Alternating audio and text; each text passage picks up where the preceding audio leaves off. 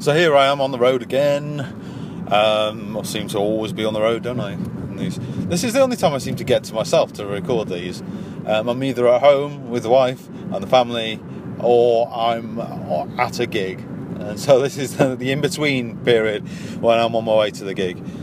I got a little bit of stuff to tell you. Um, I've just just done a gig last night, which was the Yurt, and it went amazingly well. It was brilliant. I mean, all the acts were fantastic, and I was emceeing, and I loved it. I absolutely loved every second of it. It was it was great. I've only ever emceed the the Yurt once before, and that was pretty much my first time doing a proper gig. Uh, I'd done the Crown the night before, and that was my first one. But it's quite easy to do a, an open mic MC because you just bring on the next act all the time, and if you've got anything funny, you just drop it in uh, and just keep it moving quite quickly. So, but doing doing the Yurt because people are paying to be there, I feel we've got to do a better job uh, or a more kind of thorough job. I don't know. It, it just feels different anyway. So my first MC at the Yurt was it, there was a lot of pressure. I put pressure on myself to do a good job. And the thing is, because I had such strong acts that night, I had Bec Hill headlining the show, so it's a fantastic end to the show, and all of the acts had been just on on top form all the way through. It was it probably still is my favourite night. Um, so it, I kind of coasted through it a bit. There was one part of it that I um, I kind of didn't have anything to say, and I actually said I'm not quite sure what to do which is a bit of a rookie thing to do. I should have literally just brought on the next act when uh, when I was at that point. Um, but I got through it, and it it was good. It was okay. It wasn't as bad as it felt in, in places. But uh, I've gone and done the second MC at the Yurt now, and it's lovely. It went really well. There was loads of people there that I knew, loads of people coming back that had been there before, and so it was a real kind of friendly atmosphere. I think they all know my face now, so they I get a bit of a leg up from that.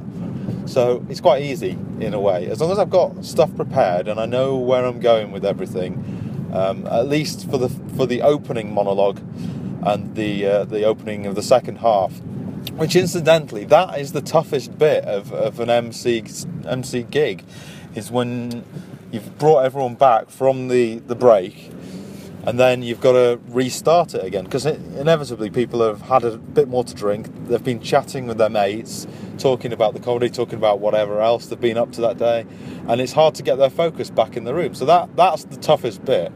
Um, I actually interrupted a conversation, uh, but they should have been listening. So um, that was that was quite funny for me anyway, and I think for, for everyone else because uh, there was just two people chatting away, not listening. Uh, so so that was good. It was, but the, the, the, important thing is that you've got two strong bits that you're going to do: the, the, opening and the opening of the second half. The rest of it, you kind of just play by ear, and usually something happens in someone's set that you can just make a comment of, or just continue their joke a little bit further uh, without stepping on their toes. So you don't kind of go full on and tell them they should have done it differently or anything like that. But um, you can ask them a question about something they said. That's quite a nice way to do it. And another thing that I did as well in the opening monologue, I set myself the challenge of talking to two people, which is something I've not really, really done before. And that's one of the things you've got to do as an MC. And when I've when I've MC before, and the first act has come on, and then they've actually asked the audience their name or an audience member their name and what they do for a living. I've always kind of feel a bit guilty that I didn't do that. So I, I, I set myself the, the task of, of, making sure I spoke to a couple of people, and um, one was a dog walker, and one was a, a copywriter. So I, will drop a bit of that in now, actually, so you can hear, hear how that went. But it went quite well, I think. Can we get the ladies to all cheer, please? Can we get all the guys to cheer as well? You're not a guy. What's your name, Sarah? Did you say Sarah? Sorry, Sarah.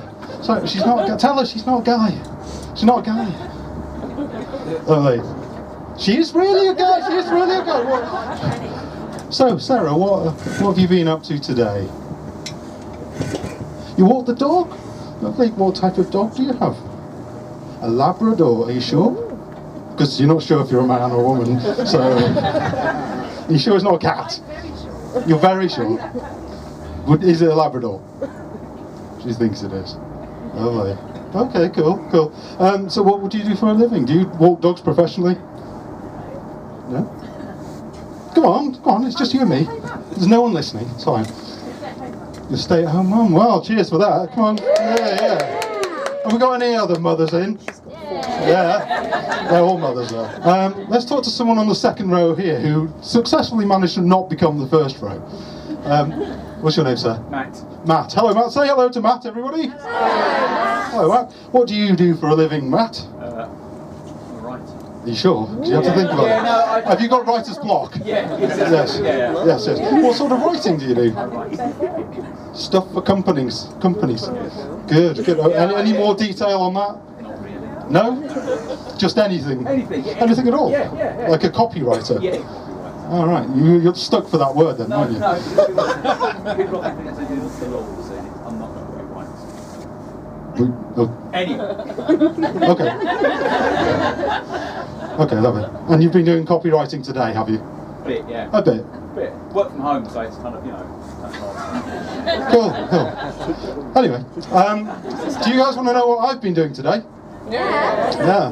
I, like most of you, I'm sure, have been celebrating today. Yeah. Yeah. yeah. Come on, guys. Get with me on this. I've been celebrating National Tortilla Chip Day.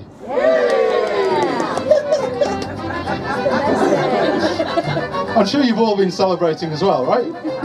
This is true. It is actually National Tortilla Chip Day. And I've got some notes. So that was quite nice. That was good. I enjoyed doing that. And the, I think the, the secret of it is to just keep asking a couple of questions until they say something funny. And if they don't say something funny, just get people to give them a cheer. And that, that works quite nicely. And you move on to another person, which is kind of what I did there, isn't it? Um, so, so yeah, I really enjoy doing that. And that's, um, I feel like I've, I've not nailed it, but I feel like I kind of, I've got my feet under the table with emceeing now. I kind of feel comfortable doing it and it's a lot of fun to do as well. It really is. The pressure, I've said this before, the pressure is really off when you MC because you don't have to have a set time or set jokes or anything. You kind of just go with the flow a bit, and it, it feels like it could be daunting, but it's actually it's really liberating and really nice to do. So that's good. So you may wonder where I'm off now, and uh, surprise, surprise, I'm heading to the Freedom Fridge. I've got uh, another spot there, another five minutes there.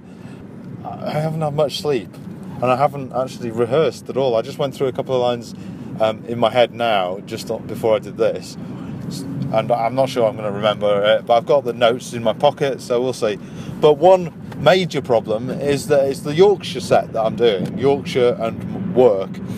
But the problem is I've lost my flat cap, so I'm going to have to adapt a little bit. I'm gonna. I think unless I left it at the Freedom Fridge and someone hands it to me when I get there, which I'm hoping happens, but I don't know because that's the last time I used it.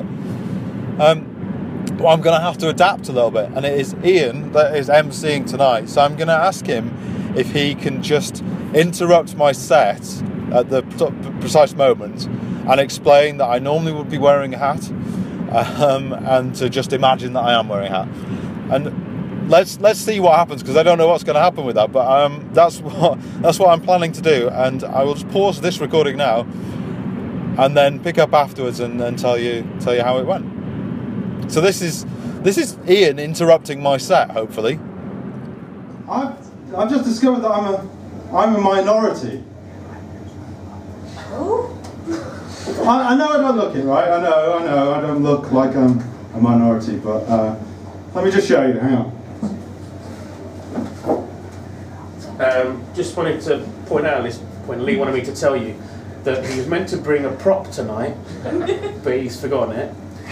So at this point, when he turns back round, just imagine that he's wearing a flat cap. All right? You got that? Whoa! Whoa! Look at that hat! Flat cap. I'm from Yorkshire. Yeah, I am. I'm from, from a little place called Wakefield. Anyone in tonight from Wakey? You. See, he told you, minority. So that worked. It worked really well. Uh, oh, thanks, Ian, for that. That was really nice. I actually, you can't really tell, but I had a, um, a sheet of kitchen roll on my head. I just grabbed something and put it on my head. uh, so that was, that was quite nice. Uh, probably got my best laugh of the whole set, actually. A lesson that I, I already know is that if you've not rehearsed, you're not going to really remember it all. And I think I kind of covered it a little bit. I've got this one little sort of secret weapon up my sleeve that I've not used, I've forgotten to use. And that is, I have this joke about dropping letters from words, and then another joke about saying E, as Yorkshiremen do. And I think, and I haven't tried this out yet, but I think at any point during my set, I could just pause and say E again. And hopefully that might get a laugh. I think it probably depends on how well the set's going to whether that would work or not. So if they're laughing at all the jokes, I could just pause and then do that, and that would get another laugh, I think. I'll have to try that out one time when it's working really well and just see. But uh, all in all, it was uh, it was a pretty good gig. Um, not the greatest um, from my point of view, but that's the rehearsal thing. So, oh God, it's it's hard to find the time to do everything that you need to do to make stand up work really well. Um, there was one guy who was on tonight who is one of my favourites on the scene. I'm not going to say his name because I'm going to say something about him, uh, not in a bad way, but you'll see.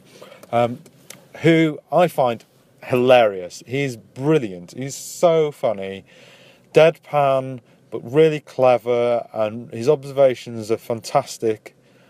Really good. Uh, he just wasn't on his stride tonight. He wasn't. I, I was laughing at him, uh, but the rest of the room, they were laughing along, but not not as much as I think he deserves, really. So it was a bit weird. A bit weird. Um, I guess that happens sometimes as well. You don't know how the audience is gonna gonna go for you, do you? But to give yourself a fighting chance, you've got to you've got to rehearse. And the stuff that I'm doing at the moment is half of it is good. I think half of it is is pretty good, and I've got it sorted. And with an audience that buys into it, it it really does well. Now the other half, the newer stuff, is not very good, and I think that's that's very common with new material. Is it takes a while to kind of find the rhythm, to drop the le- drop the letters. I was going to say drop the words that that make it drag. Now I've got a new joke that I did just the other day. I did it at the Yurt, and uh, it worked really well. Then it was just one a one not a one liner. Well, I suppose it is. A one liner, and um, I'll tell you what, I'm going to play it now because it worked tonight as well. Um, you may have noticed the tortilla thing might have given it away. I'm, uh, I'm not from around here. Uh, I'm from the north. And this next act is also from the north. I just want to say something before I bring her on. That down here in the south, you guys say things like Bath, and we say things like next month. Start making some noise and welcome your You guys are all from the south. I think most people from the south. There's a scream at the back. Are you from Yorkshire or from the north? She's not admitting it. But most people here from the south, right? So you say things like Bath, right? I'm from Yorkshire. I say next month. but the things I've had, I've had. Uh, And that joke is a new joke, and it's pretty much just fully formed and has worked all of two times that I've done it, but worked really well both times. So sometimes your new material just drops into your head and it's uh, it's ready to go. Other times, much more often, it's a bit of hard work.